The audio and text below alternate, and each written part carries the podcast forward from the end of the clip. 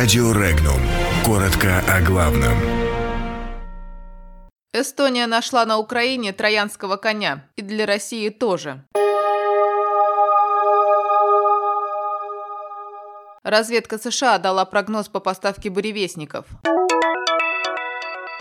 В Эстонии предложили запретить безвизовый въезд украинцам. На Украине транспортный коллапс. Госдума разрешит сбивать дроны.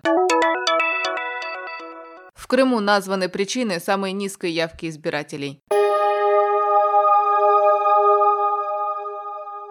Поставки российской межконтинентальной крылатой ракеты неограниченной дальности с ядерной энергетической установкой «Буревестник» на вооружение следует ожидать уже через 6 лет, полагают в американской разведке. Также американцы сообщили о некоторых возможностях ракеты. Американская разведка оценила российские испытания как неудавшиеся, поскольку не удалось запустить энергоустановку ракет. Упоминались в этой связи неудачные испытания в Северодвинске.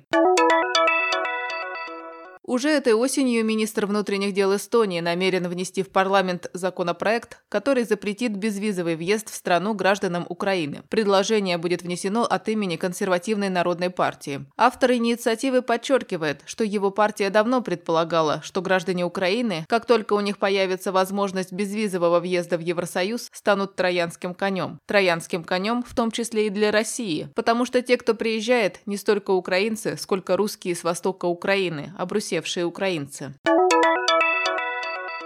Глава Украинской ассоциации владельцев вагонов Александр Криворучко заявил о коллапсе на железной дороге Украины в связи с острой нехваткой грузовых вагонов. Криворучко отмечает, что транспортный коллапс на железной дороге Украины сбывается в наихудшем из возможных сценариев. Он подчеркивает, что весь этот хаос происходит при полном попустительстве и бездеятельности со стороны руководства железной дороги. Ситуация с движением поездов на Украине постоянно ухудшается.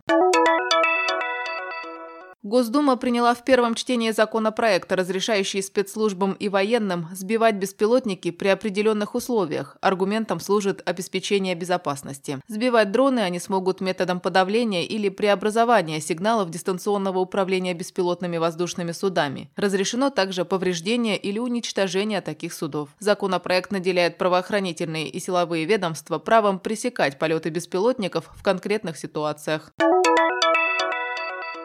Самая низкая явка за всю постсоветскую историю выборов в Крыму, чуть более 33%, объясняется снижением социальной активности и ожиданий граждан, которые после воссоединения с Россией были очень высоки, а также тем, что крымская партия власти перестала ассоциироваться с партией Крымской весны. Такое мнение высказал политолог Александр Бедрицкий. Выборы 2014 года, по его словам, прошли на волне крымского референдума, когда социальная активность и ожидания были очень высоки.